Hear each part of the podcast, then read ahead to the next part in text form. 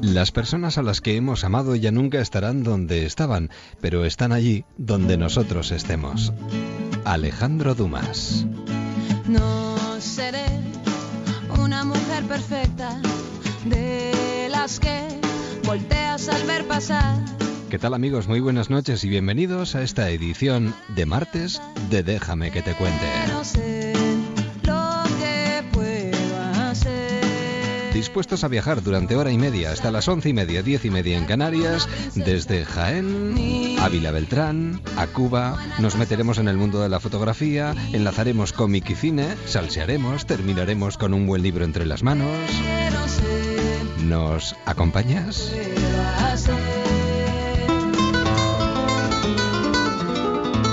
Déjame que te cuente. Tradiciones populares.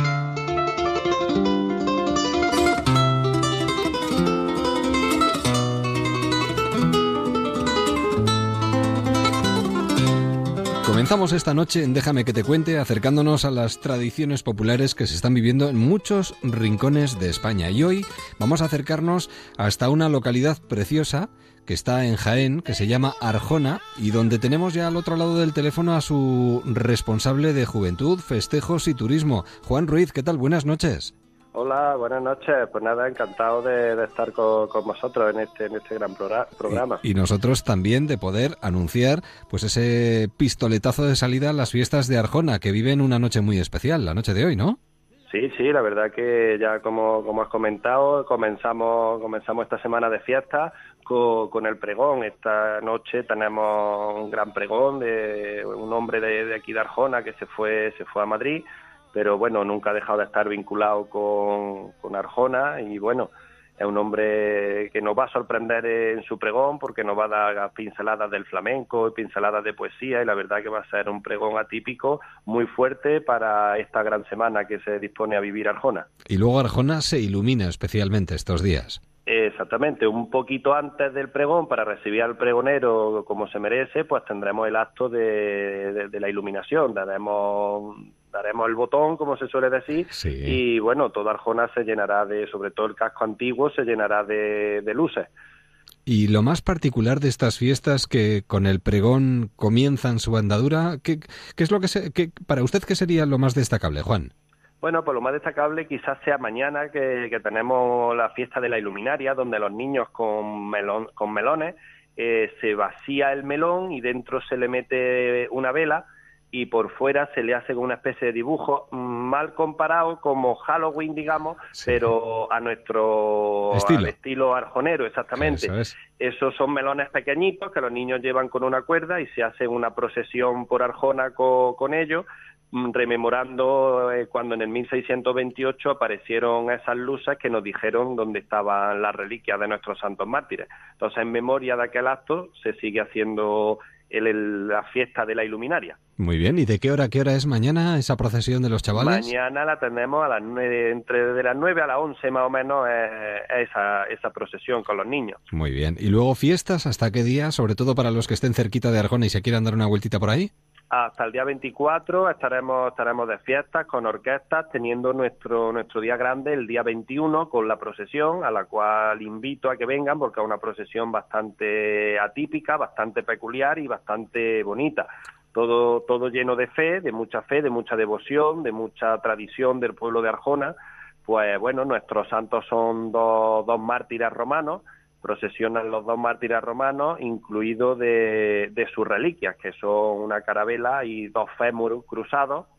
Y bueno, procesionan por la localidad de Arjona, acompañados de la banda de música, que va tocando unas canciones autóctonas de la localidad, que todavía nos quedan de antaño, sí. Y bueno, todo eso va, como te digo, en una procesión encabezada por la Hermandad de los Santos, que lleva una vestimenta peculiar, lleva el típico frac que nos recuerda a las tropas francesas. Sí. De hecho, también lleva un sombrero de dos picos francés, pero en vez de llevarlo, digamos, de hombro a hombro, lo lleva de adelante a atrás.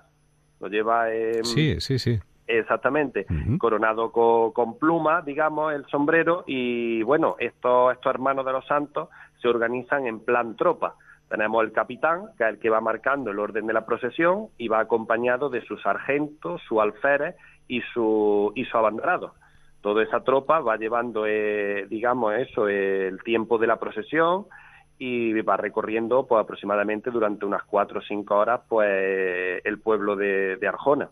Esto hay que verlo, también. Se puede contar, sí, pero hay que verlo. Sí, siga. Completamente. También siga, comentarte que estos abanderados a lo largo de la procesión tienden las banderas, digamos, haciendo como una especie de toldo sobre los vecinos, los cuales año tras año nos metemos bajo esas banderas para recibir esa fe, ese consuelo o dar gracias cada uno con su interior, pues debajo de esa bandera que nos cubre.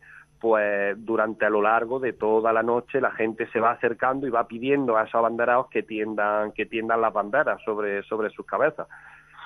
Bueno, yo creo que la tradición se mantiene con el paso de los años, se remonta hace muchísimos años, ¿no? Sí, como te he comentado, en el 1628 fue cuando, digamos, se fundó esta hermandad, por así decirlo, y se creó el primer 21 de agosto arjonero, que fue cuando, entre comillas, la primera procesión de aquella aparición de la reliquia. Desde entonces, tanto la hermandad, el ayuntamiento y el pueblo de Arjona hemos ido sabiendo conjugar toda esta tradición con los tiempos y conforme vamos, y la verdad que son unas fiestas espectaculares. Todo aquel que viene, bueno, el hijo de Arjona, por supuesto, le encanta su fiesta y ya sé por dónde venir, pero todo aquel de Arjona que siempre traemos a alguien para que la vea, te aseguro que repite, porque queda encantado de la magia y el misterio, digamos, el embrujo que tiene el pueblo de Arjona. Bueno, pues en este caso no solo lo transmitimos a través de las ondas, sino que lanzamos una invitación para que todos los que estén cerquita de esa zona de Arjona, en Jaén, se den una vueltita por ahí estos días de fiesta y la disfruten y la descubran con vosotros. Pues desde aquí, muchísimas gracias, Juan, por contárnoslo, de verdad, que paséis unas fiestas estupendas y buen verano en lo que resta. Muy bien, gracias. Y nada, como hemos dicho, queda invitado a todo aquel que quiera pasarse, que gustosamente el pueblo de Arjona le abre las manos, le abre sus brazos para recibirlo en estos días de fiesta. Pues seguro que más de uno aprovechará esta invitación y se acercará por ahí. Estoy convencido de ello. Felices fiestas, Juan. Un abrazo. Muchísimas gracias. Un abrazo. Hasta la próxima. Adiós. Gracias. Hasta luego.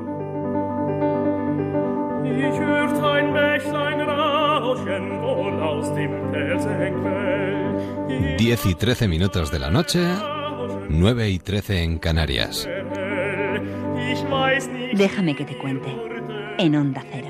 Nos acercamos en Déjame que te cuente, nos vamos a acercar durante todo el verano a infinidad de festivales de todo tipo y de lo más curiosos y en los marcos más incomparables. Y uno de ellos, al que ya nos venimos acercando desde hace años y no queremos que este año sea diferente, es La Schubertiada, que se celebra en Vilabertran y que tiene una edición 2015 de lo más interesante. Y hoy vamos a hablar con el padre de esta Schubertiada, y con el padre de un sinfín de proyectos musicales, el doctor Roch, que está esta noche con nosotros. Doctor Roch, ¿qué tal? Buenas noches. Hola, buenas noches. Y bienvenido a los micrófonos de Onda Cero. Un año más. Hablamos el año pasado con usted y este año volvemos a repetir y nos alegramos mucho de ello. Sí, muy bien, muy bien. Con un cartel maravilloso. Sí, este año realmente es una Schubertiada muy, muy atractiva. Pero a mí cada año me gusta mucho, pero este año hemos tenido suerte porque hemos podido atraer personas, algunas de ellas que es la primera vez que actúan en España, que son figuras importantísimas. O sea que merece la pena un viaje al norte del Ampurdán. 23 Schubertiadas, si no me equivoco y si no me corrige, que se celebra del 20 precisamente al 29 de agosto de este año, en el que nos vamos a encontrar mucha variedad en un enclave fantástico, en Vilabertran. Cuéntenos dónde se realizan los conciertos y qué particularidades tiene, doctor. Mire, Vilabertran es un monumento importantísimo que además tenemos la suerte de que se ha conservado muy bien, que desde el siglo XI ha pasado por todas las vicisitudes, cambios de todo tipo, guerras napoleónicas, todo lo que usted quiera, incluso en la guerra civil, luego fue un cuartel. Pero así todo, esta colegiata se ha conservado bien y tiene un claustro precioso. Mire, Vilabertran es un pueblo agrícola y lo que tiene es este monumento, pero no hay hoteles, no hay vida nocturna, no hay... La gente que viene a los festivales, a la Schubertiada, vienen ex profeso para los conciertos y cuando se acaba se van. Claro. Es decir, que no es un enclave... claro, está cerca de la Costa Brava y tiene cerca pues poblaciones como Pons de la Selva, Cadaqués, Llançà, Ampurias, es decir, que el que viene, que los hay, que alquila una habitación de un hotel para estos días, luego tiene Museo Dalí en Figueres, muchos atractivos. Bueno. Pero la Schubertiada está en este gran monumento que fue un convento, sí, y que hoy está pues habilitado. Hay la parroquia de Vilabertran, sí, que es donde hacemos los conciertos, en la iglesia, con una acústica estupenda y con una capacidad que permite lo que es en realidad una Schubertiada, que es la música en la intimidad, la proximidad con los artistas, con los compositores, con los intérpretes. Y en esa proximidad, ¿con quién nos vamos a...? ¿Qué sería...? Bueno, hombre, detallarlo todo igual es un poquito complicado y no queremos cansarle, doctor, pero ¿qué sería lo más destacable de la Schubertiada, de la edición de este año? Hombre, la edición de este año hay, por ejemplo, la presentación en España de Luca Pisaroni, que es un barítono extraordinario, con presencia en los más importantes festivales del mundo, que viene por primera vez a España. Luego está Sara Connolly. Sara Connolly ya ha venido, yo la vi en el liceo hace poco, pero es el primer recital de Lied que hace también en España. Bueno, está Matías Goerne, que es un artista fiel y que viene cada año, y este año hace una producción para la Schubertiada con la canción de la Tierra de Mahler en la versión de Schoenberg, dirigida por Josep Pons, con un conjunto instrumental que tiene quinteto de cuerda, quinteto de viento, piano, un armonium. Es decir, es una armonización muy, muy original de Schoenberg, y que además hizo para el mismo conjunto la Prémie d'Enfant de Debussy, es decir, que será un concierto con mucho atractivo. Luego este año siempre damos paso a lo que llamamos el concierto debut, que es un joven que ha destacado, que ha ganado el concurso de Juventudes Musicales.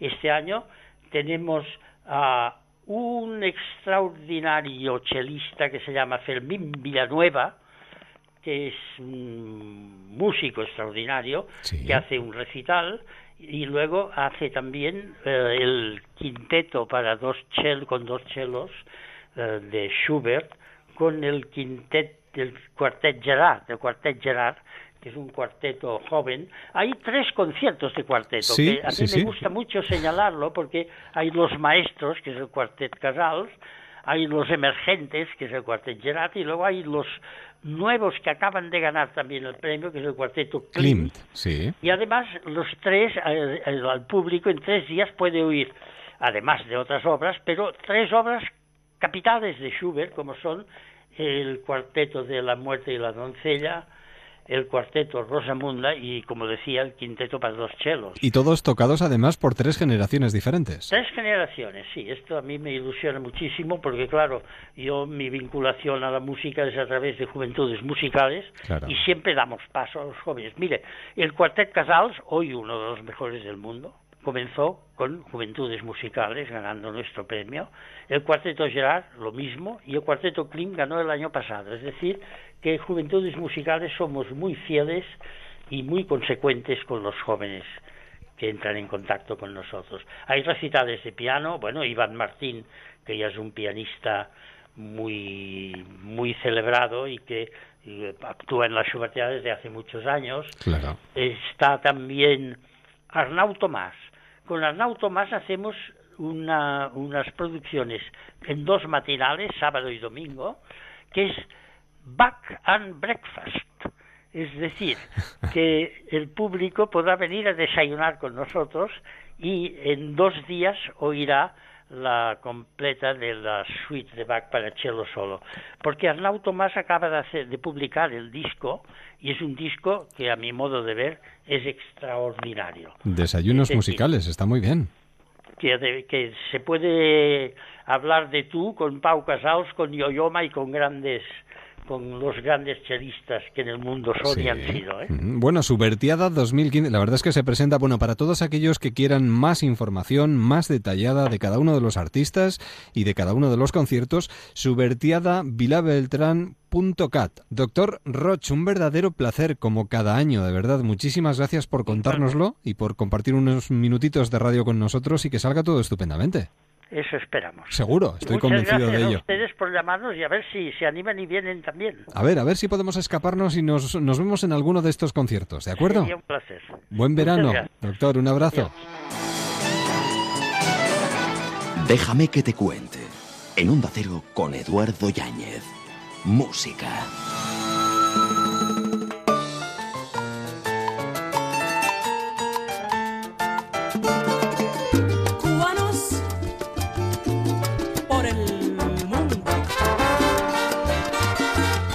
Aires cubanos en Déjame que te cuente a estas horas de la noche. Además, esto nos sirve para saludar y mandar un cariñoso saludo a todos los cubanos que están repartidos por el mundo y sintonizándonos en estos momentos.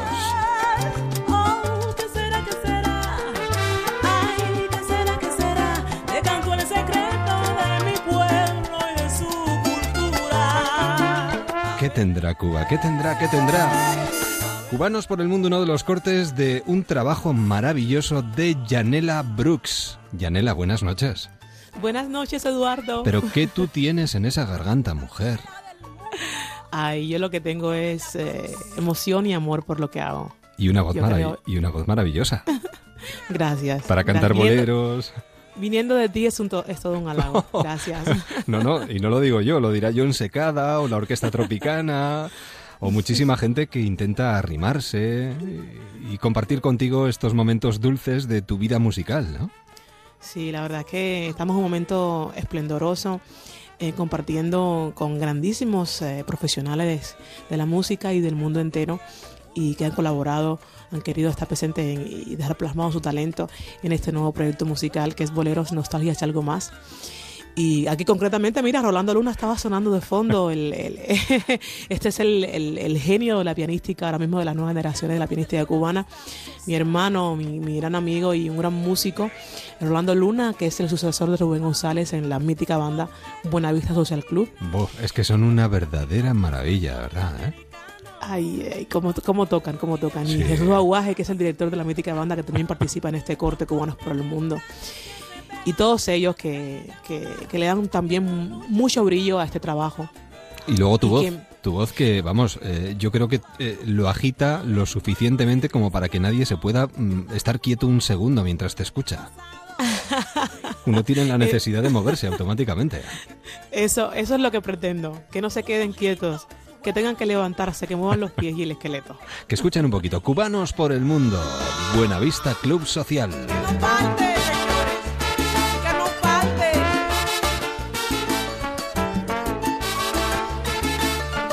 Que no falte buena música, y menos ahora, durante este... Bueno, fíjate, en pleno verano, esto sonando en cualquier sitio.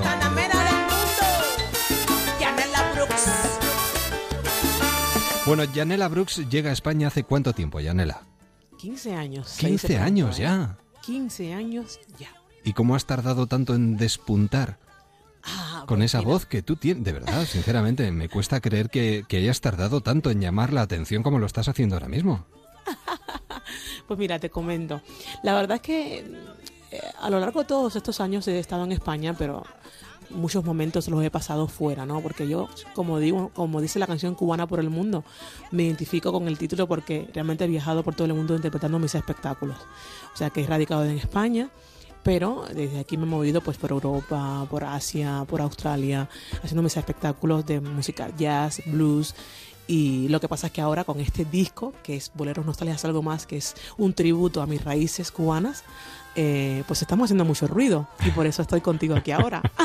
Y además, pero la verdad es que he sido muy inquieta, hemos hecho muchas cosas, películas, cine... Sí.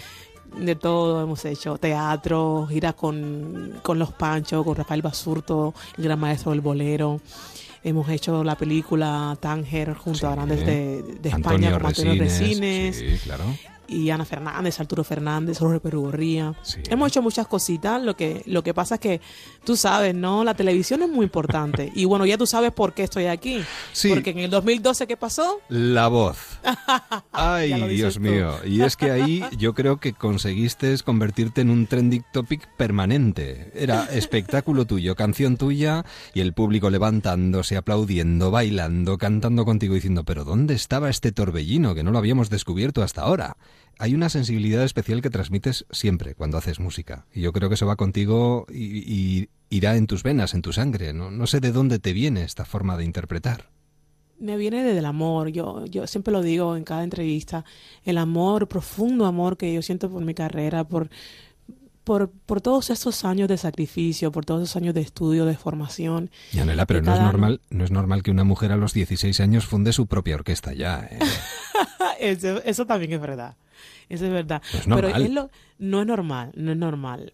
También es verdad que en Cuba, como hay un movimiento musical tan fuerte, creo que las ideas y los proyectos de estas características, de esta gran envergadura, surgen a temprana edad, ¿eh? Yo, como te decía, todos mis amigos, todos mis colegas que están triunfando por el mundo entero con su arte, con su música, empezaron también como yo, muy tempranito. Ah, claro, trabajar. Pero una chica de 16 años recorriéndose la isla con una orquesta, sí. Porque, hombre, no sé, no es lo más habitual, imagino. Pero bueno, y además, no solo recorriendo la isla con una orquesta, sino compartiendo escenario con los artistas más relevantes de tu tierra.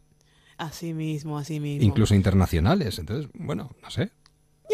Sí, la verdad que sí, también un poco, fíjate, el destino tiene que existir, Eduardo, mezclado como tú decías, con el carisma, pero yo creo que aquí lo que impera es la conexión que se genera entre los músicos, porque cuando hay, me imagino que en tu profesión sucederá lo mismo, esa empatía que surge cuando tú ves a una persona como tú haciendo un trabajo bonito, elegante, un trabajo de calidad. Eso, las personas que han estudiado como tú y se han formado como tú, lo valoramos mucho. A mí me pasa, yo veo otros artistas y cuando veo calidad me emociono muchísimo. Me encanta. Y yo creo que es lo que en mi caso ha surgido. Personas que me han visto en el escenario, actuando.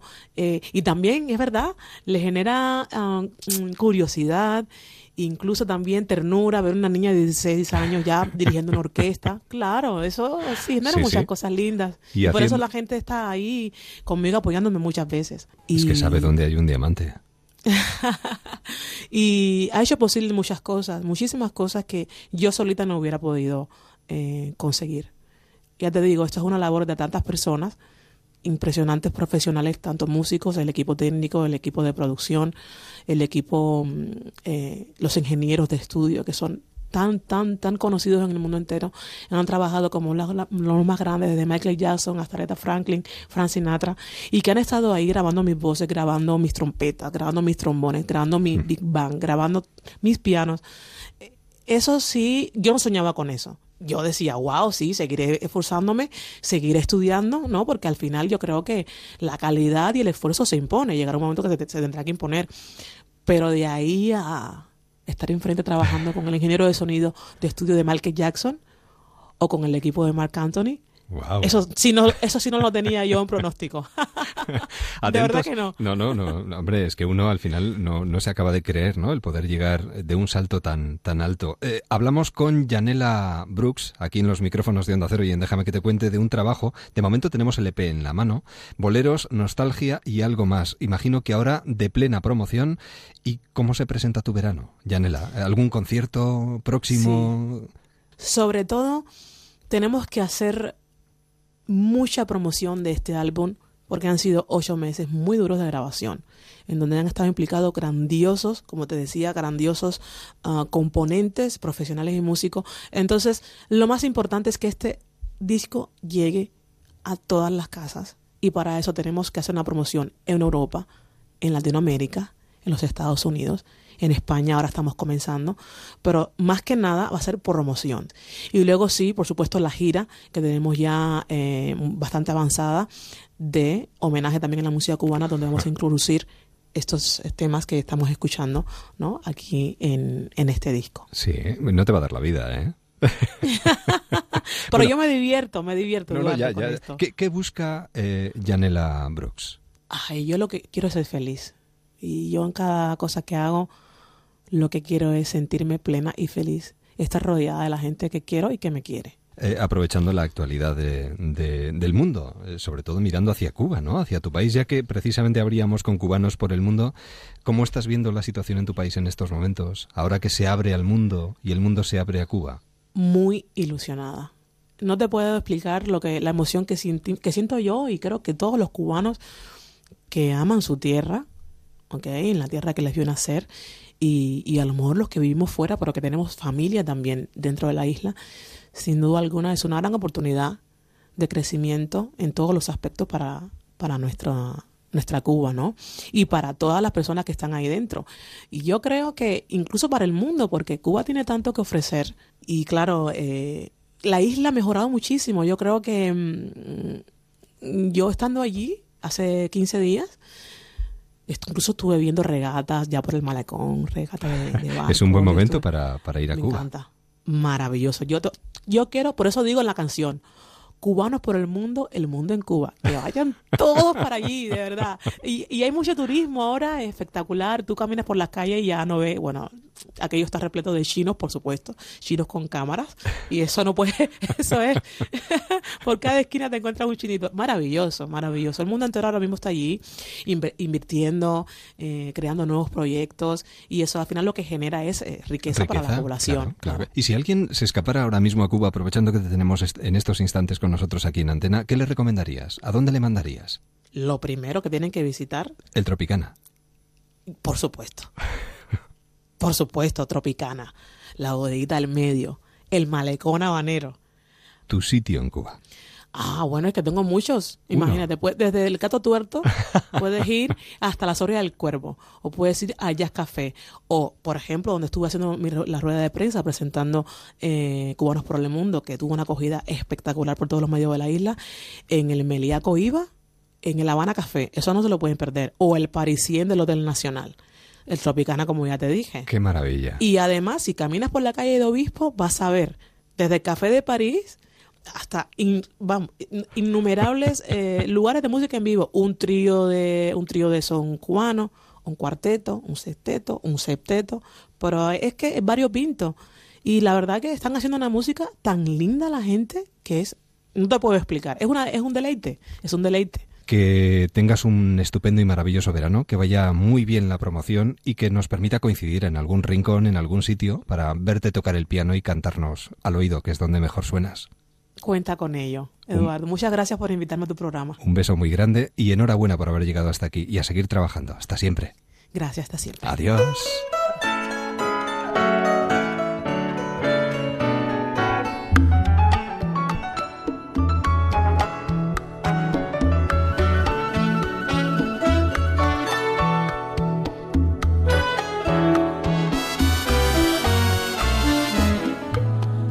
Cielo, una mirada larga, buscando un poco de mi vida. Mis estrellas no ven. Déjame que te cuente. En Onda Cero, con Eduardo Yáñez. Viajes.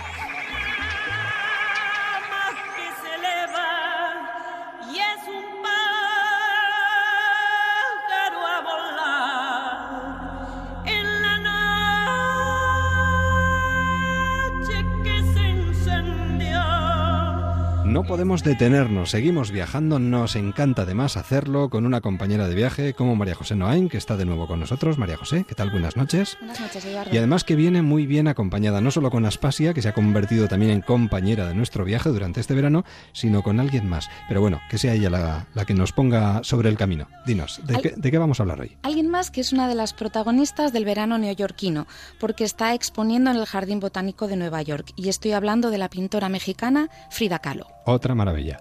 Con una biografía además también muy atormentada, murió joven, bueno, pasó por una poliomielitis de pequeña, después un terrible accidente en autobús, fue una mujer que sufrió muchísimo desde el aspecto físico a lo largo de su vida, pero que encontró una manera de, bueno, pues sacar un poco todo ese sufrimiento que llevaba dentro a través de la pintura. Y en esta ocasión, en el verano neoyorquino, nos podemos encontrar con una exposición que se titula Arte, Jardín y Vida, bastante original porque muestra distintas obras de la pintora, pero además recrea las plantas que tenía en el jardín de su casa en Ciudad de México. Vaya, curioso. Sí, es una forma entonces de ver la importancia que tenía todo el mundo de la naturaleza, animales, pero también plantas, tanto en su vida cotidiana, en ese jardín que ella veía todos los días, como en el reflejo de todas estas plantas en sus obras. Vaya, es una forma de ver la relación que tenía, ¿no?, directa con... y lo que esto le marcaba también en su personalidad. ¿Y hacia dónde nos lleva la recomendación de hoy? Hombre, está muy bien que en esta exposición de Nueva York recreen el jardín y las plantas que tenía en su casa, pero sí, ya que estamos, vámonos a su casa, pues de vamos, ¿no? Sí, entonces, sí, nos vamos a plantar en el barrio de Coyoacán, en Ciudad de México, en México DF, en lo que se conoce con el nombre de La Casa Azul. Es la casa además de la familia de Frida, la construyó su padre, que era un fotógrafo bastante importante a finales del siglo XIX y comienzos del siglo XX en Ciudad de México, y ella nació en esa casa, murió en esa casa y pasó la mayor parte de su vida también en esa casa.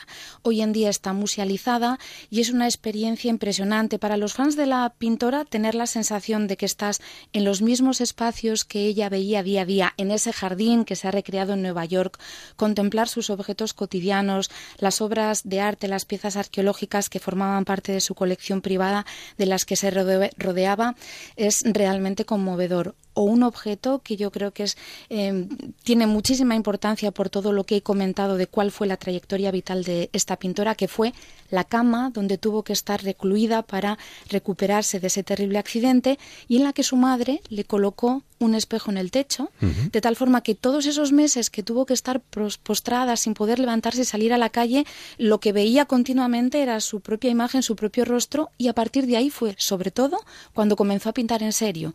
Y de ahí también que ella tenga tantísimos autorretratos, es yo creo el leitmotiv más habitual en su obra, porque empezó así, pintándose a sí misma, porque durante muchísimo tiempo fue lo único que podía ver. Lo que más nos gusta o más nos hace apreciar lo que vemos realmente es conocer su historia, ¿no? ¿De dónde viene? Esto nos hace valorar mucho más las cosas. Sí, un artista habla a través de sus cuadros, esculturas, arquitectura, lo que sea, eso es evidente, y expresa todo lo que siente a través de su desarrollo artístico. Pero hay muchísimos aspectos que se nos escapan, que no podemos reconocer en esas obras. Claro. Entonces, llegar hasta lo cotidiano, lo anecdótico, lo emocional de ese artista nos da una visión muchísimo más completa. Nuestra recomendación de hoy... La Casa Azul, en México. Seguimos viajando y la verdad es que cada día nos sorprendemos un poquito más con artistas, con viajes, con cine, con literatura, de la mano de María José Noa. Y María José, buenas noches. Buenas noches. Déjame que te cuente. Paisajes con sabor.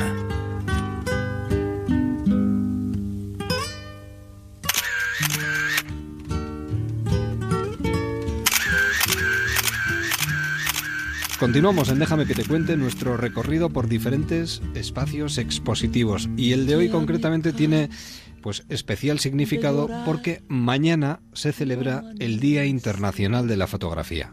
Y si hay un museo en el que la fotografía esté muy presente, además el único en toda España, es el Fotomuseo, que está en una localidad preciosa como Zarauz. Y allí tenemos a uno de sus fundadores, al otro lado del teléfono, Ramón Serras. ¿Qué tal? Buenas noches. Buenas noches. Y bienvenido a los micrófonos de Onda Cero y felicidades. Mañana día, ya que no podremos mañana, pues nos adelantamos a esta felicitación, Día Internacional de la Fotografía, que celebráis de una forma muy especial en el Fotomuseo, ¿no? Pues sí, sí, lo empezamos a celebrar hace el 2003. Le hicimos un monumento a Daguerre delante del museo, y todos los años pues hacemos un programa especial como homenaje a, digamos, al Día Internacional de la Fotografía, que lo pusimos por ser el día, el 19 de agosto, el día que se presentó en la Academia de Ciencias y Bellas Artes de París, se presentó el daguerrotipo. Y el ministro Aragó, el científico y ministro, le pasó una digamos, una pensión tanto a Daguerre como a Niece, sí. y de ese motivo, pues para nosotros fue el día que era merecedor para ello, ¿no? Se dio a conocer al mundo y no solo eso, sino que al comprarle el invento lo dio para todo el mundo, o sea que sin cobrar absolutamente nada el gobierno francés. Caramba, pues se celebra mañana con un baile típico y tradicional y luego además con diferentes actividades, creo, sí. ¿No? Bueno, pues a las 11:30 sí. será el aurrescu de honor y luego se hace una ofrenda floral en el monumento a Daguerre. Muy bien. Luego a las 12:45 solemos encargar a un versolari que haga unos versos. En este año son, o sea, que sobre el cómic, ya que tenemos una exposición de lo que, o sea, lo que ha habido de fotografía en el cómic, uh-huh.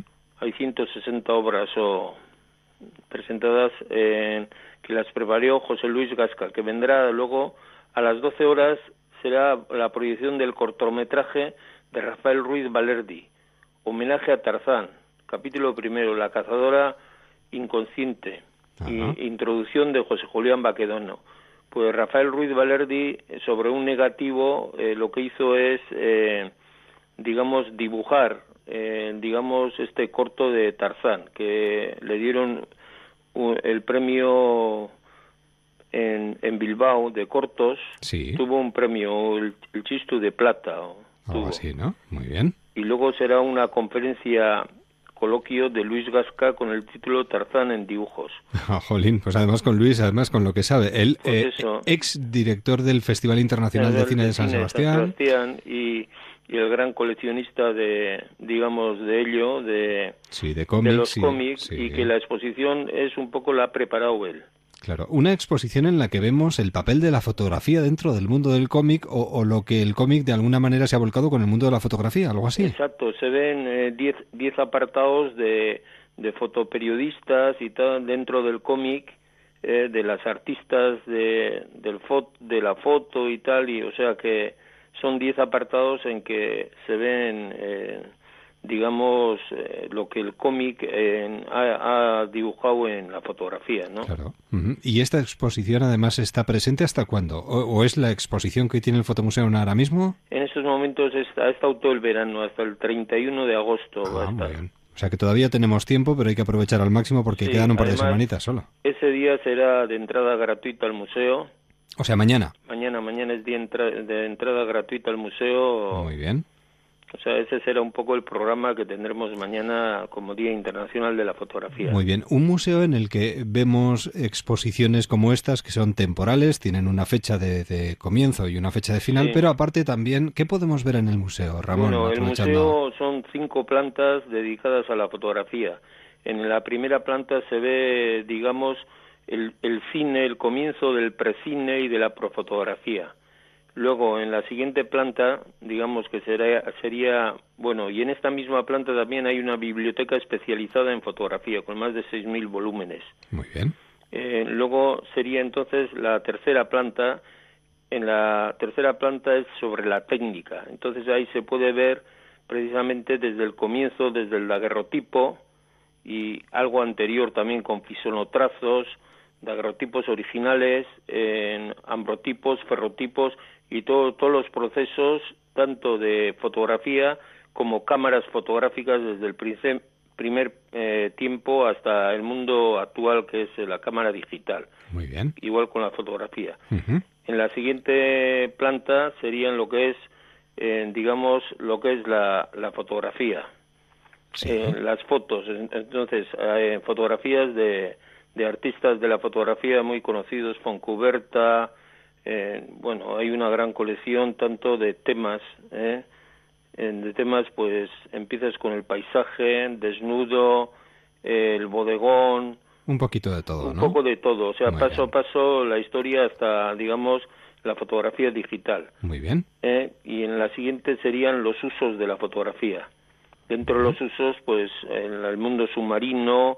la foto de aviación, el fotorreportaje, la arquitectura y la arquitectura de guerra también. Se puede ver una gran serie de fotos de los búnkers que estuvieron en el País Vasco. Sí, bueno, interesantísimo. La verdad es que uno sale habiendo recorrido y la por fotografía. Último sería la exposición en la planta bajo, la exposición temporal. Que es la que está en estos momentos sí, en la... de Gasca, ¿no? De Gasca, sí, es el cómic en la fotografía. Muy bien, pues yo creo que es el día apropiado para visitar el fotomuseo, que sigue siendo el único fotomuseo de España. Sí, sí, es el único museo que existe en España y tanto en Europa también. Tal como está, son diferentes los museos normalmente porque aquí se puede ver toda la historia tanto de la fotografía como de las cámaras y normalmente los museos que hay en Europa son de cámaras fotográficas o de fotografías. Claro, y en este caso se han unido ambas cosas, ¿no?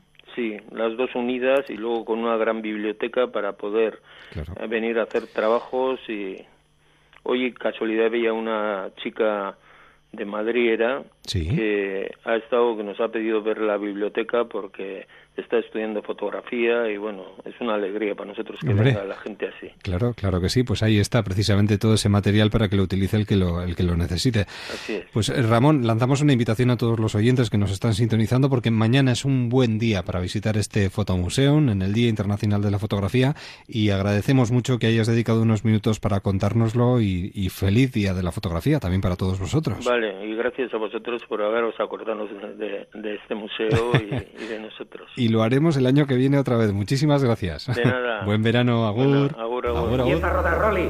Muy bien, empezamos.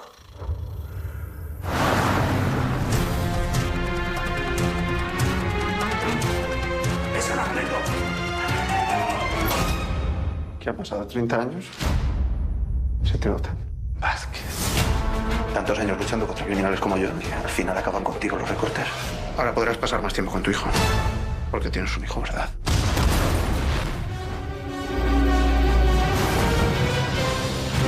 Sabe que tengo un hijo, jefe. Hay que proteger a Adolfo. ¿Qué estás haciendo? No tengo mucho tiempo para explicaciones, ¿eh? Que eres un psicópata.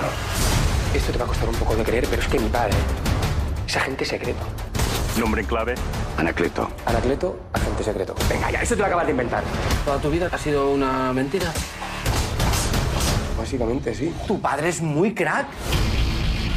¿A cuántos han matado en tu vida? Menos de 1000. ¿Te quedas más tranquilo así? Anacleto, agente secreto. Hemos crecido con él y ahora salta a la gran pantalla. Pablo Alén, ¿qué tal? ¿Cómo estás? Encantado de estar aquí con vosotros. Por cierto, ¿cómo se queda uno cuando ve o escucha el tráiler de la película que ha escrito? ¿Cómo te sientes? Pues siempre, al principio, justo antes de verlo, estás acojonado de que destripen demasiadas cosas. Siempre como guionista estás ahí preocupado de no, que no se descubra esto, tal. Lo que pasa es que luego también tienes que asimilar que al final lo más importante es conseguir que la gente se entere de que la peli exista y quiera ir a verla. Entonces hay veces que por mí no revelaría tanto, pero si a cambio consigue ser más atractivo para el espectador, pues hay que hacer esos sacrificios. ¿Y como guionista de Anacleto, agente secreto, el tráiler te gusta o no te gusta? Mucho, mucho, sí. Bueno, y no es el único guionista de Anacleto, agente secreto. También tenemos con nosotros al otro lado del teléfono a Breixo Corral. Breixo, buenas noites. Buenas noites, ¿qué tal? Oye, ¿cómo se queda uno en la distancia escuchando esto? Pues como Pablo también estoy encantado de cómo ha quedado el tráiler y tengo muchas ganas de ver cómo reacciona la gente ya no solo al tráiler, que parece que ha gustado, sino a toda la película entera. No, pero ya habréis visto algún pase con gente, ¿no? ¿O todavía no? Pero muy poca gente, sí. Y espectadores como... que no son... Porque hemos visto un pase que era todo con prensa. Con prensa y algún amigo de los productores y...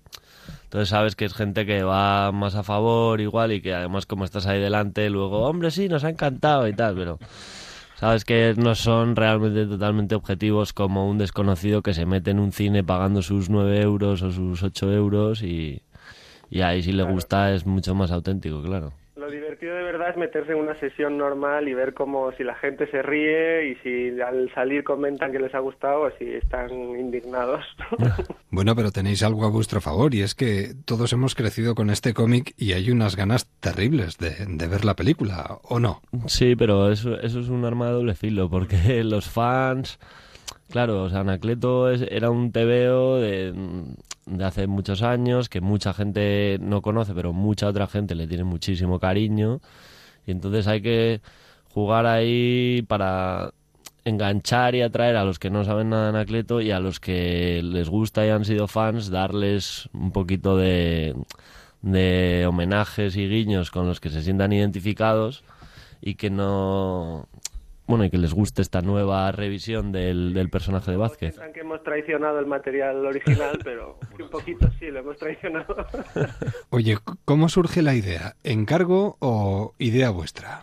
No, esto es un encargo. Nosotros habíamos trabajado con el director, con Javier Ruiz Caldera, en Tres bodas de más, y bueno, trabajando con Javi nos habíamos llevado muy bien con él y hicimos muy buenas migas, y ese sí era un guión original nuestro que él se leyó y le gustó y decidió dirigirlo. Entonces él llevaba un tiempo currando con Fernando Navarro, con otro guionista en Anacleto, llevaban tiempo ahí dándole vueltas a una versión, pero no acababan de estar contentos, y entonces Javi nos pidió que entráramos Breixo y yo a colaborar con ellos. Y bueno, entre todos al final creo que llegamos a algo con lo que estamos todos muy contentos. Ahora solo falta que le guste al público. ¿Y cómo ha sido el trabajo a cuatro manos, Breixo? ¿Ha sido fácil? ¿Ha sido complicado? Pues hombre, es complicado a veces, pero también es mucho más divertido. Nosotros, nuestro método básicamente es hablar y contarnos los chistes y las escenas los unos a los otros, estar ahí todos juntos interpretando un poco la película, y cuando ya por fin nos reímos todos y nos hace gracia a todos, entonces ya sabemos que hay que ponerlo sobre papel y nos ponemos a escribirlo. ¿Y cuánto tiempo lleváis trabajando juntos? Porque firmáis guiones tan interesantes como, por ejemplo, El internado, Los hombres de Paco o Los Serrano, entre otros. Sí, bueno, Breixo y yo nos conocimos en El internado. Sí. Y desde entonces, bueno, ahí siempre coincidimos en el mismo equipo, porque en una serie hay varios equipos de guionistas a la vez. Y bueno, Breixo entró de becario, yo ya llevaba un tiempo más, y según le vi entrar por la puerta dije, hostia, este chaval va a llegar lejos. No, sí, yo lo conocí en El internado y él fue un poco el que me cogió bajo su manto protector.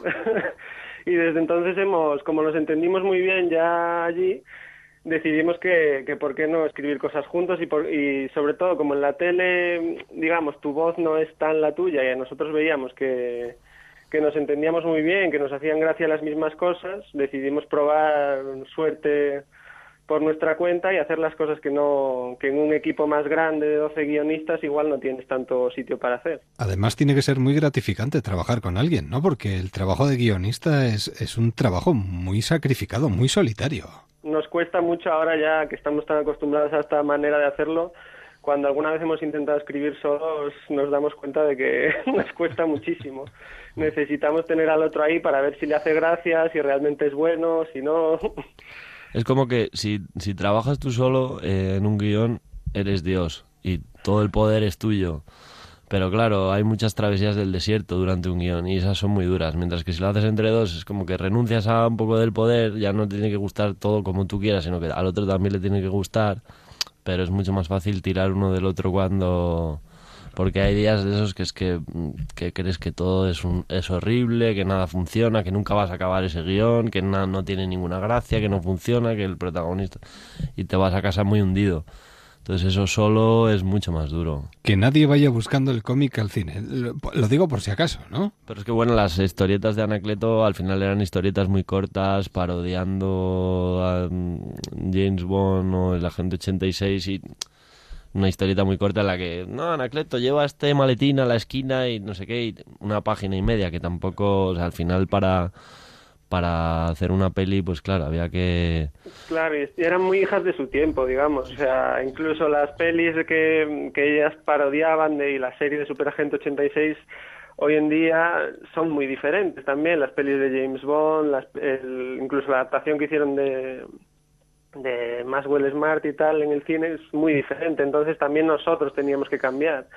Si hubiésemos sido muy fieles, como por ejemplo han sido más las pelis de Mortadelo, habría quedado una cosa que al final habría sido menos fiel al espíritu de Anacleto, que era hacer parodia en España de esas pelis y series de acción de espías, que ahora son muy diferentes. Pues... Hombre, pero también nosotros, cuando Breixo y yo entramos en el proyecto, Javi y Fernando Navarro ya tenían, como digamos, clarísimo y una película vertebrada en torno al hecho de Anacleto ya es mucho más mayor y tiene un hijo que trabaja en un media market de segurata, que es un poco la idea germinal de la película, sí. Por cierto, ¿por qué se valora tan poco aquí en España, y no sé si a nivel internacional, el papel del guionista?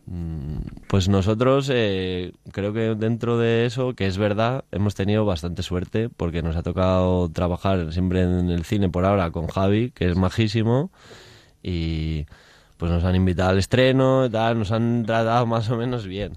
Pues te digo que nosotros solo hemos trabajado realmente en cine con Javi y hemos tenido mucha suerte, porque ya es como que ya hemos hecho dos pelis con él y se ha convertido en nuestro amigo ya.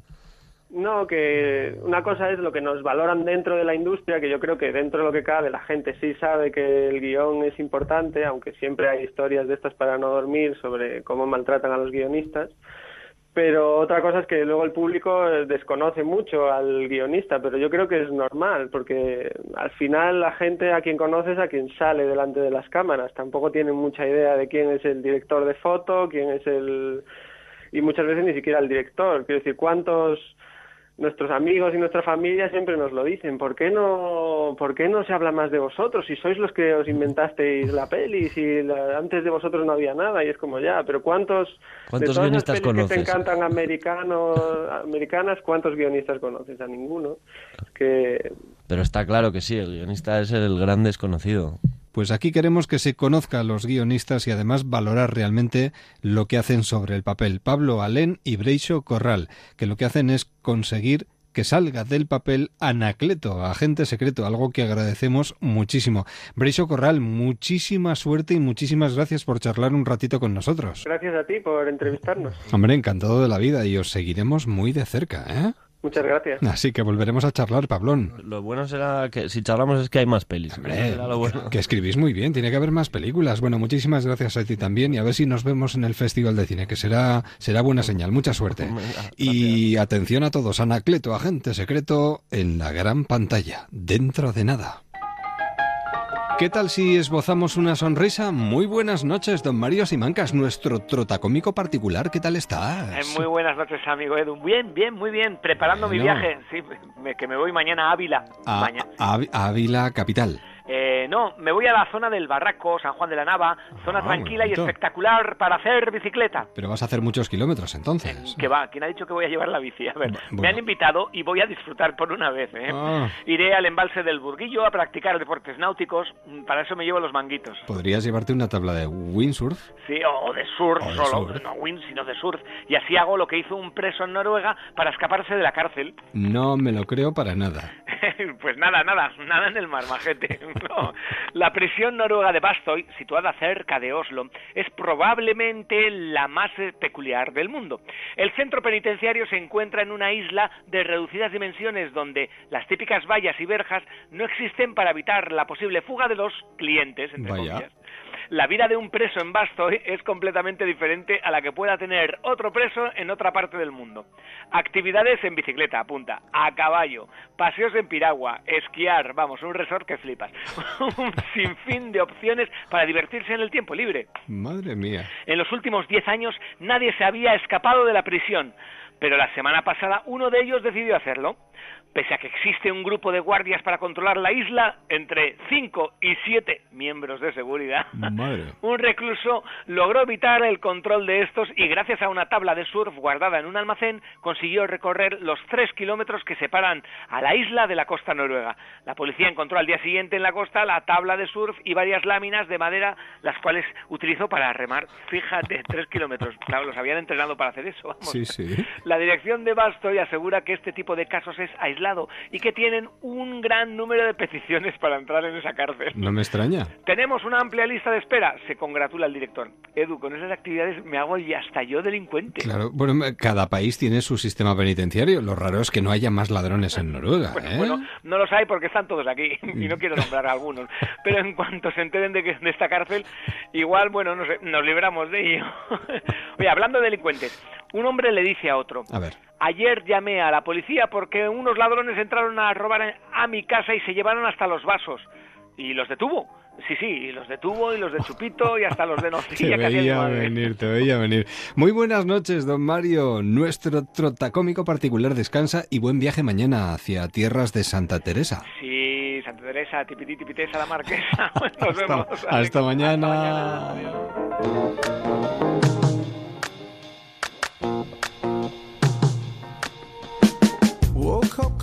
Así llegamos a las noticias de las 11:10 en Canarias y volvemos enseguida con más cosas salseamos y un buen libro para llevarnos a los ojos. Hasta ahora.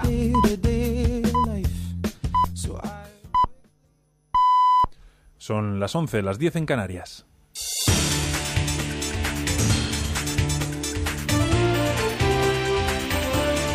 Noticias en Onda Cero.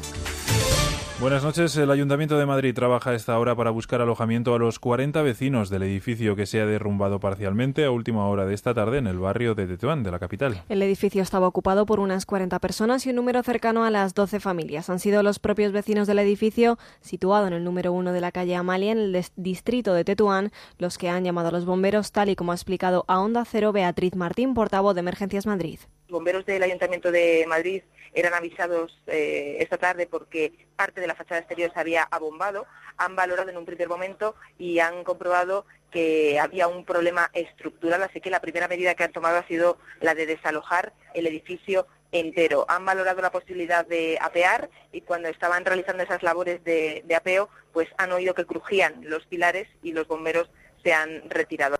Los técnicos valoran a esta hora el estado del edificio para ver si provocan el derribo total o lo mantienen apuntalado. La agencia de calificación Fitch ha elevado un escalón el rating de Grecia tras el acuerdo alcanzado para el tercer rescate. La nota del país sube a CCC desde la CC, una calificación que aún así se sigue considerando como bono basura. Este martes el gobierno de Alexis Tsipras ha otorgado la primera privatización de la legislatura a una empresa alemana. El ejecutivo griego ha aprobado la concesión de la gestión de 14 aeropuertos a un grupo alemán. Entre esos aeródromos están los de islas como Mykonos y Santorini y el de Salónica, la segunda ciudad del país. La empresa alemana, participada por Unlander en un 30%, se ha hecho con la concesión por 1.230 millones. Esta privatización era uno de los compromisos pactados con las instituciones comunitarias en el tercer rescate, del que mañana está previsto que el MEDE desbloquee un primer tramo de 23.000 millones de euros. También mañana el Bundestag alemán votará este tercer tramo del rescate que hoy ya ha respaldado el Congreso en nuestro país. La Cámara Baja avala el acuerdo con los votos a favor de todos los grupos, salvo la Izquierda Plural. El candidato de Izquierda Unida a las elecciones generales ha rechazado el rescate al considerar que es perjudicial para la economía griega. Y lo es, según Alberto Garzón, porque insiste en las mismas políticas de austeridad de los dos paquetes de ayuda anteriores. Señor ministro, tercer acuerdo significa que ha habido dos ya, y los dos han fracasado. Creo que implica ponerse a pensar por qué se aprueba un tercer acuerdo de la misma naturaleza que los dos anteriores, que ya se reconoce que han fallado. Y la ministra de Agricultura se ha reunido esta tarde con los representantes del sector lácteo en el Ministerio. Isabel García Tejerina se ha comprometido a implementar todas las medidas legales posibles para apoyar al sector lácteo, si bien entre las iniciativas no se incluye la fijación de un precio mínimo como pedían los productores. Una cosa es fijar, pactar precios, que no es posible, y otra cosa es, en lo que nosotros estamos trabajando, es adoptar medidas que mejoren el funcionamiento de la cadena, la transparencia, el compromiso de estabilidad en las relaciones comerciales, que al final nos conduzcan a valorizar el producto y tener, pues al final, mejores precios para los ganaderos, que es lo que todos estamos buscando.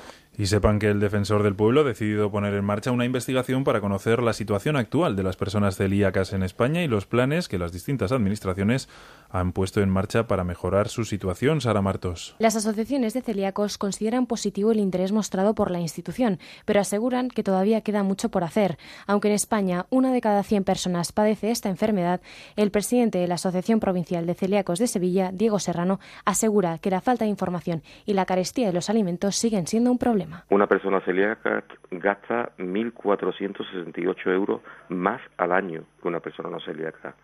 Nosotros en la asociación tenemos incluso familias donde existen 2 y 3 celíacos. El Defensor del Pueblo también ha contactado con la Secretaría de Estado de Hacienda para saber si se prevé algún beneficio fiscal para los celíacos con dificultades económicas. Información deportiva con Ignacio Paramio. Está en juego el trofeo Santiago Bernabéu entre el Galatasaray y el Real Madrid. Fernando Burgos. 23 minutos de la primera parte en este abarrotado estadio Santiago Bernabéu. Gana el Real Madrid 1-0 al Galatasaray turco en la edición número 36 del trofeo que lleva el nombre del histórico presidente blanco. El gol en el minuto 17 de esta primera parte, tras un saque de esquina lanzado por Luka Modric y un grandísimo cabezazo del canterano Nacho Fernández a la escuadra derecha de la portería del uruguayo Muslera, el guardameta del equipo turco en ausencia de Pepe y de Parán. Hoy Nacho está formando en el centro de la zaga junto a Sergio Ramos, un Real Madrid que está prácticamente con su equipo de gala, Keylor Navas en portería, Danilo y Marcelo en los laterales. Lo dicho, Nacho y Sergio Ramos en el centro de la zaga, muy ovacionado, por cierto, el capitán del Real Madrid. La gente le ha reconocido la renovación que ayer se hizo oficial. En medio campo, doble pivote para Toni Kroos y Luka Modric. En las bandas circulan Isco y Cristiano, engancha Gareth Bale y arriba Gessé. Buen ritmo del Real Madrid, que ha tenido ocasiones suficientes para haber ampliado el marcador, pero el único gol del partido ha llegado en una acción a balón parado. Minuto 24 de la primera parte, Real Madrid 1, marcó Nacho Fernández, Galatasaray 0. Recuerden que este partido puede verse en la sexta, en la fase previa de la Champions League, partidos de ida. El Manchester United ha vencido por 2-1 al Brujas. Además, en otros partidos destacados, Lazio 1, Bayer Leverkusen 0 y Sporting de Lisboa 2, CSK 1. Además, el Barcelona ha presentado una alegación por la tarjeta roja vista ayer por Piqué en la Supercopa de España, tratando de rebajar una posible sanción que oscilaría entre los 4 y los 12 partidos. En baloncesto acabó el amistoso de la selección española frente a Venezuela con victoria de los nuestros por 82-80. Por último, en tenis, Feliciano López acaba de imponerse a Milos Raonic en el Masters 1000 de Cincinnati. Es todo, más noticias en Onda Cero a partir de las 11:30, las 10:30 en Canarias, en La Brújula con María Hernández. Gente Viajera cumple 25 años y quiere celebrarlo contigo. Participa en su concurso y consigue uno de estos fantásticos premios. Renfe, en colaboración con el Ipsos, te lleva a una de las ciudades francesas con más encanto, Marsella, en un viaje de ida y vuelta para dos personas. MSC Cruceros te regala un crucero para dos personas con salida desde Barcelona para conocer el Mediterráneo occidental. Con turismo andaluz, disfruta de 2 noches para 2 personas con alojamiento y desayuno en cualquiera de los hoteles Villa de Andalucía. Turismo de Galicia te invita a la 9ª edición del Otoño Gastronómico, un fin de semana para 2 personas combinando turismo rural y productos gallegos. Turismo de Puerto Rico y Air Europa te llevan a la Isla Estrella. Vuelo directo Madrid-San Juan y 4 noches en el Hotel La Concha de la capital puertorriqueña. Manda una foto de tus mejores vacaciones, cuéntanos lo mucho que te gusta viajar y lo que más te gusta del programa a postalesviajeras@ondacero.es o a Onda Cero, Gente Viajera, Ramblas 8894 08002 Barcelona. Gente Viajera, 25 años viajando juntos.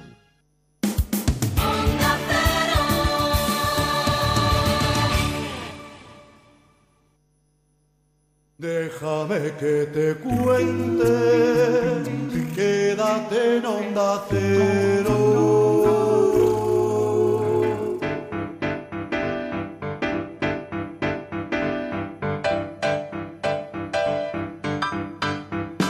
When you were here before, couldn't look you in the eye. You're just like an angel. Yo creo que a poco que ensayemos, montamos un musical. Xavier de la Maza, ¿qué tal? Buenas noches. Lo digo porque ya los movimientos van acompasados, nos movemos a la par. Era lo que nos faltaba, que montásemos ya aquí espectáculos dignos de Broadway, musicales. Bueno, buenas noches. Después de la información, salseamos. Y después de unos días. Bueno, fin de semana largo por respirar un poco, había que respirar un poquito. Nos viene muy bien. Sí, claro que sí. Te pongo el balón en el punto de penalti y seguro que la metes. ¿Con quién hablamos hoy? Pues hoy hablamos con Carlos Polo, que ya lo tuvimos el año pasado como invitado en el programa, porque bueno, en ese momento lanzaba Perpetual, una aplicación que hoy nos volverá a explicar él en qué consiste y cómo se pergeñó. Magia. Y sobre todo lo que nos gusta es qué ha pasado este último año, ¿no? Ese momento, montaña rusa, para arriba, para abajo, esas emociones que cambian en 24, 48, en una semana lo que era muy claro deja de ser claro. Carlos, muy buenas noches. Buenas noches, chicos. Don Perpetual, Carlos Perpetual, buenas noches. Buenas noches, ¿cómo estáis? Te mantenemos en la agenda, para que veas. No, tú eres perpetuo ya. Te vas a quedar ahí en casca. Además, con este sistema, como se va actualizando tu contacto y toda tu información, perfecto. Ya no perdéis mis datos, no sé si para bien o para mal. Para bien, hombre, para bien. Hay que estar cerca de lo bueno porque algo se pega. Bueno, Xavier, adelante. ¿Cómo anda el proyecto, Carlos? Pues ha sido... Antes has dicho montaña rusa... Yo te diría que ha sido montaña rusa extrema. A ver, ¿por qué? ¿Qué ha pasado en estos 12 meses para que lo califiques de extremo? Mira, recuerdo vuestra entrevista que fue el día 1 de enero. Efectivamente. Sí, es cierto. Se lo recuerdo perfectamente. Pues desde el 1 de enero hasta hoy pues ha pasado de todo. Ha pasado que nos hemos quedado sin dinero, que hemos vuelto a tener dinero... que el equipo se ha regenerado íntegramente, que han salido inversores, que han entrado inversores, que hemos decidido lanzar productos nuevos. Bueno, ha pasado de todo, como os decía. ¿Qué momento, o sea, por qué momento empezasteis primero? Entiendo que primero por los de salida o descompresurización de la nave, ¿no? Sí, de hecho, concretamente, en Navidades, cuando estábamos hablando, es cuando lanzamos la primera versión del producto. Sí. Y bueno, pues la apuesta de largo, ¿no? Al final tienes un poquito de presupuesto de marketing, haces algunas acciones. Recuerdo que el primer día, muy contentos y ufanos a la vez, celebrábamos que teníamos 1.000 usuarios. Sí. El primer día, el de lanzamiento. Caramba. Y bueno, pues las luces, los taquígrafos, los flashes, la prensa que al final te hace un hueco, como gentilmente me decís vosotros. El lanzamiento, pues siempre muy, muy esperanzador, hasta que te das cuenta de que a los 3 días, de repente, Perpetual ha dejado de existir. Ya no, nadie se acuerda de ti, los periodistas consideran bien considerado que no, ya no es noticia. Y empiezas los americanos lo definen como el Valle del Dolor. Bien. Así que haceros una idea. Desde aquel momento hasta ahora, pues hay que tocar remar mucho y hacer pues lo imposible porque tu producto pues va a conocer y que los usuarios lo quieran cada vez más. Y iba a decir que ese es el difícil trabajo. O sea, el trabajo difícil es dar con la idea, pero luego mantenerla, agitarla, hacerla interesante durante ese recorrido, ¿no? Eso es. Además, claro, en nuestro caso, en una startup que comenzamos, hay pocas novedades comunicar. Entonces, se hace realmente difícil el poder estar en la pantalla de inicio del móvil de nuestros usuarios. Sí. Ahí es muy duro, es muy difícil. Y es lo que nos hemos intentado preocupar todo el año haciendo diferentes estrategias. Pero sí, ese es el día a día del trabajo que hacemos. ¿Y cuál ha sido el punto crítico? Ese extraordinario marrón / meteorito que ves contra el que te vas a estampar y que tras una batalla extraordinaria, digamos, lo superas y dices, bueno, ahora por lo menos se vuelve a reencauzar. Respiro. Pues mira, es el momento épico, ¿no?, de William Wallace, que dices, hoy os lo resumo. Un año después del lanzamiento, justo, sí, exacto, de repente me quedo sin equipo en Perpetual. Tres ingenieros que me habían acompañado al principio, por diferentes motivos deciden abandonar el proyecto y me quedo con una cuenta corriente de, pues eso, menos de 5 dígitos, para que os hagáis una idea, está muy poco. 5 dígitos y algún decimal, venga, vamos a ser justos. Vale, y sin gente.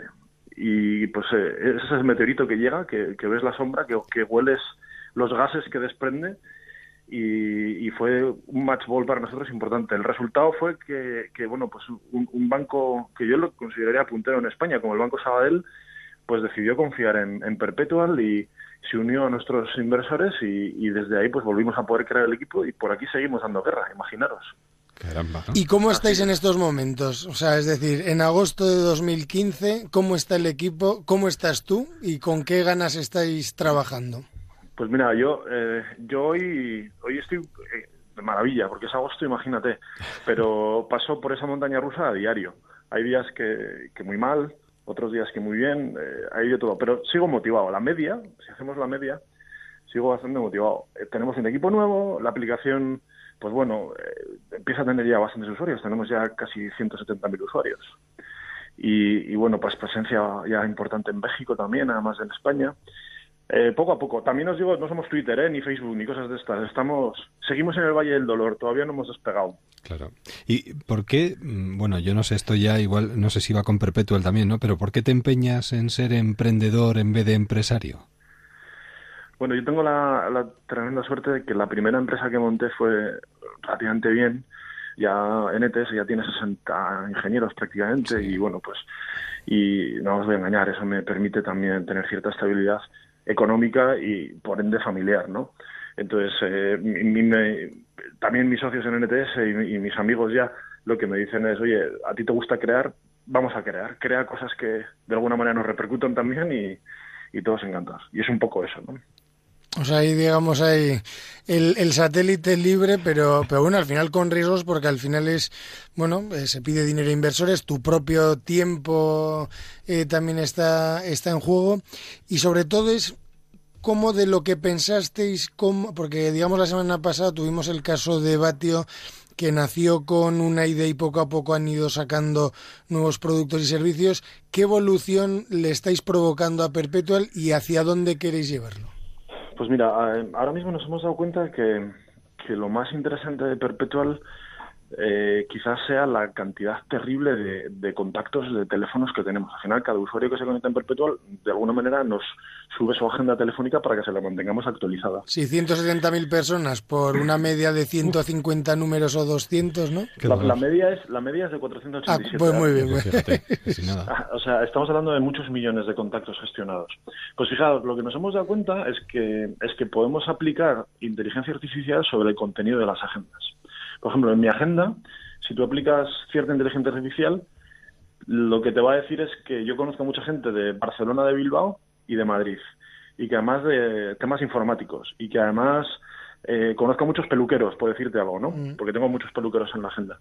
Entonces nos hemos dado cuenta que si aplicamos cierta inteligencia artificial en los contactos, somos capaces de crear productos mucho más interesantes que complementen a Perpetual. De hecho, estamos a puntito de lanzar uno nuevo, que os emplazo a que dentro de unos meses, de 3 o así, me llaméis para que lo comencemos también, claro. Que lo que va a hacer precisamente va a ser eso, va a ser a partir de tu red social de verdad, que es la de tu móvil, la de tu agenda de contactos, no la del Facebook, ¿eh?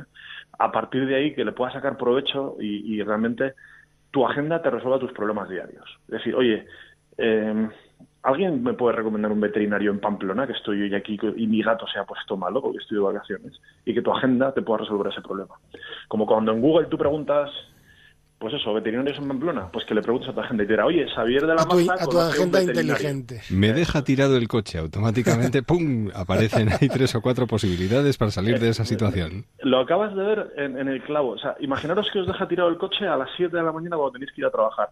¿Qué red social os resuelve el problema? Si lo pones en Facebook no lo van a ver, en Twitter no conoces a la gente, claro. En WhatsApp, ¿a quién se lo mandas? A tus amigos.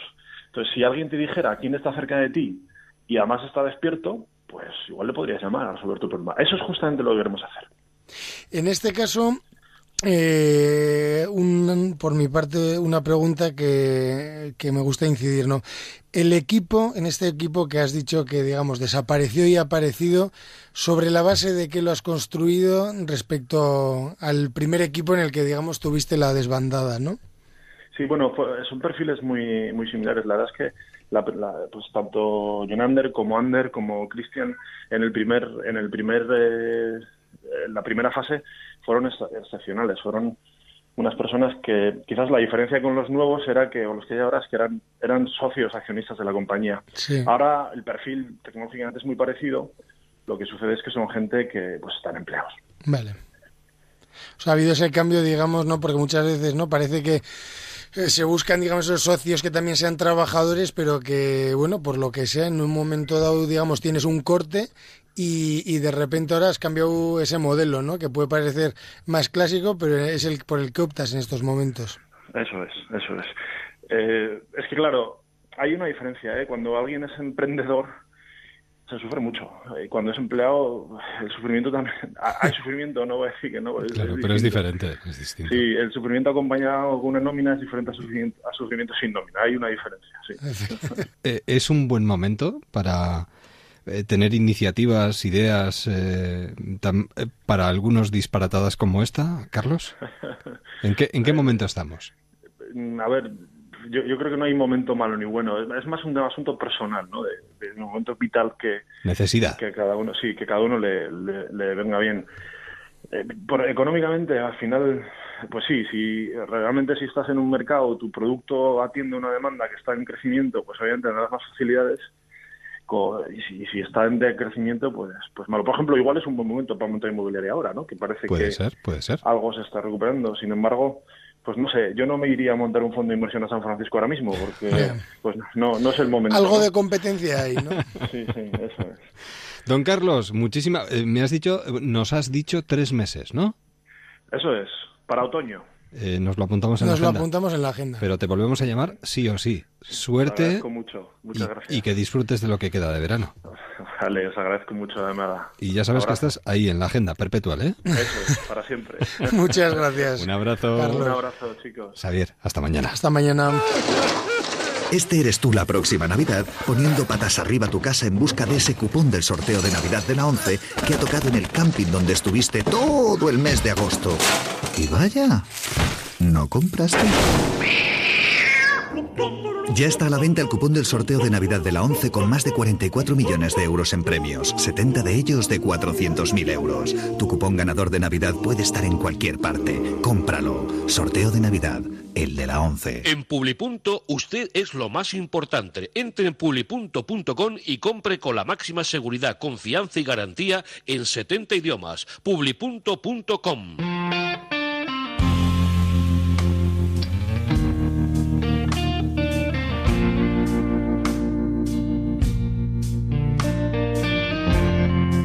Déjame que te cuente, en Onda Cero. Nos metemos en el mundo de la literatura y nos encanta recibir joyitas como esta, pequeñita, muy pequeñita, que uno se lee prácticamente de un vistazo, pero que tiene la necesidad, a mí me ha pasado por lo menos, tiene la necesidad de volver a revisarlo y de volver a releerlo, porque hay cosas que se dejan caer con mucha sutileza, pero son pequeñas cuchilladas. Al menos yo tengo esa sensación. Luisa Echenique, ¿qué tal? ¿Cómo estás? Hola, ¿qué tal? Bienvenida. Gracias. Qué bien escrito. Bueno, pues te lo agradezco. El generoso comentario. Y lo de las cuchilladas también lo entiendes. También. Además es un libro... Es premeditado. Que, claro, tiene mucho que ver con la violencia y con la metáfora de la pesca. Sí. Y cualquiera que ha visto un anzuelo sabe lo que tú dices de las cuchilladas. Y digamos... Esa manera de contarlo en cada uno de los fragmentos del libro, pues tiene que ver con eso, con la forma y la contundencia del anzuelo. Nos ponemos en el lugar del pez, boqueando, intentando encontrar una salida, ¿no? A esa situación a la que se ven abocados cuando... Claro, porque el protagonista es un niño y luego un joven que observa la pesca, y él naturalmente no va a ser un pescador, porque él es la víctima de esa depredación, y entonces a través de la metáfora de la pesca pues va a comprender lo que es ser el verdugo y ser la víctima, y él se coloca naturalmente en la perspectiva del pez. En la agonía del pez todo está confundido. El pez agoniza delante de los ojos, latido desesperado de las branquias y de los labios, agitación errática de las aletas y de la cola, la mirada suspendida en el aire, sin objetivo. El pez está muriendo y los que miran no piensan en la muerte, sino en la vida. Piensan, complacidos, en la frescura de su carne. Yo era un pez. La historia que tiene dentro... De verdad, vas seleccionando y provoca a veces ciertos escalofríos. Claro, pero si lo pensamos, nosotros que somos de mar y que además estamos familiarizados con la pesca, yo también he sido una niña pescadora en el muelle... Eso es así, ¿no? Lo que es la agonía para el pez, lo que es la muerte para el pez. Cuanto más cerca estamos de la muerte del pez, más fresca es su carne, y por lo tanto más complacidos estamos en esa tensión entre lo que es aparente y lo que sucede por dentro, ¿no? El sufrimiento por dentro, pues es una de las metáforas del libro, lo que ese niño comprende al identificarse con el pez, que por fuera todo parece normal, pero por dentro se está gestando una tragedia monumental, ¿no? Claro, además la necesidad de prolongar esa agonía lo máximo posible, ¿no? Hasta el momento en el que llegue prácticamente a la mesa. Bueno, el anzuelo y el pez daría para mucho, pero este es un relato que ya escribiste en su momento, pero que ha cobrado una nueva vida. Eso es, la primera versión, podríamos decir, de la historia. Perdón. Está en mi novela Los peces negros, una novela que escribí hace unos años. Evidentemente ahí está insertado en una historia que continúa o que continúa de otra manera, ¿no? Pero esa historia seguía viva. Yo quería transformarla, darle otra autonomía, construirle una segunda intriga. He tardado mucho tiempo en hacerlo porque tenía que encontrar la forma y las transformaciones adecuadas, pero bueno, después de varios años aquí está. Además con partitura, efectivamente. Yo quería que el libro tuviera muchas novedades, ¿no? Puesto que la historia venía de atrás, que fuera realmente una historia recién nacida. Uh-huh. Y para eso, además del trabajo formal, de la construcción nueva de toda la trama, quería algunas cosas distintas. Por ejemplo, que fuera un libro ilustrado.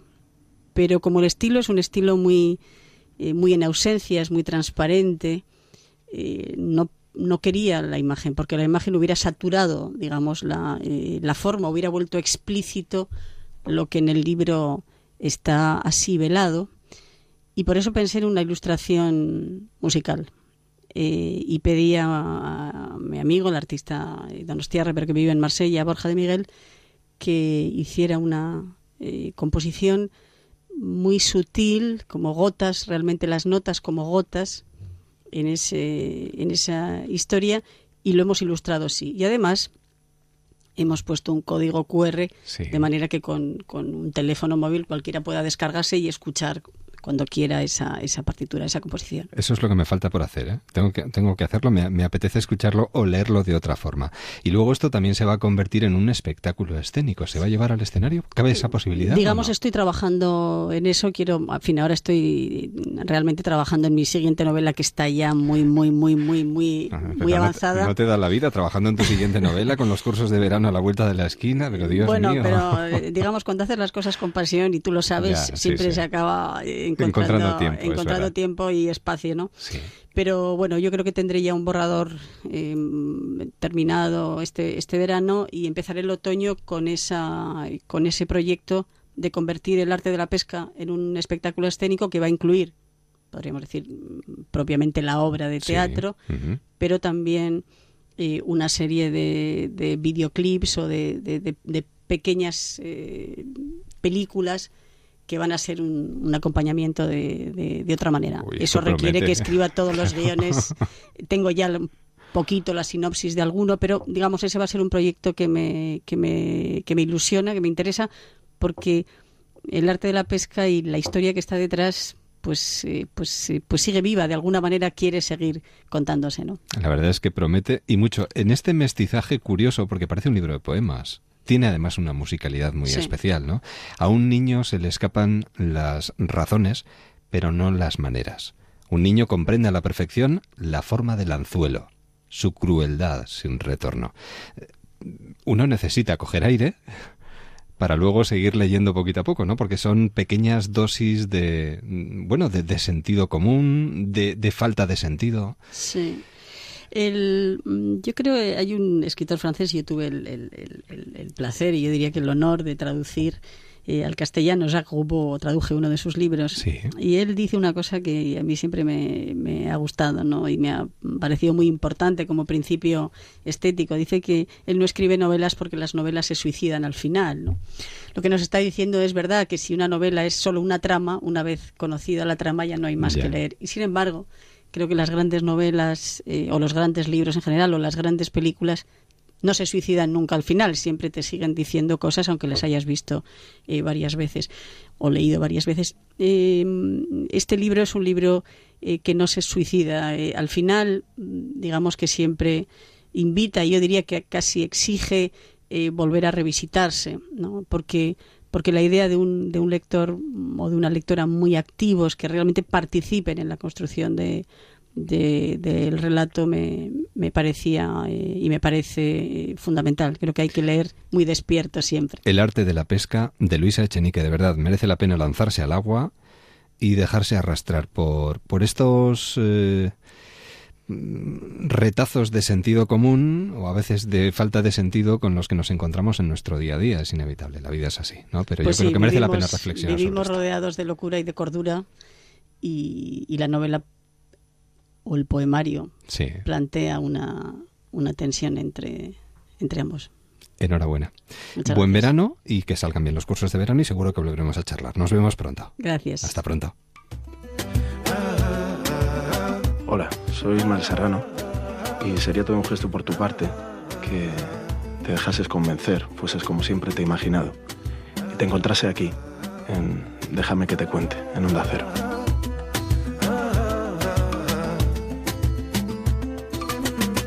Comiendo pipas de girasol, sentado en un banco del parque, la tarde alumbra tu aburrimiento. No era esto lo prometido, niño perdido desde el andamio, todo tu barrio te veneraba. Y ahora sueñas. Con la llamada de Ismael Serrano llegamos a las noticias, porque son las que llaman a la puerta, y nosotros volveremos mañana, pero mañana, eso sí, con fútbol de por medio, a eso de las 11:05 de la noche. Feliz noche, buena radio y hasta mañana.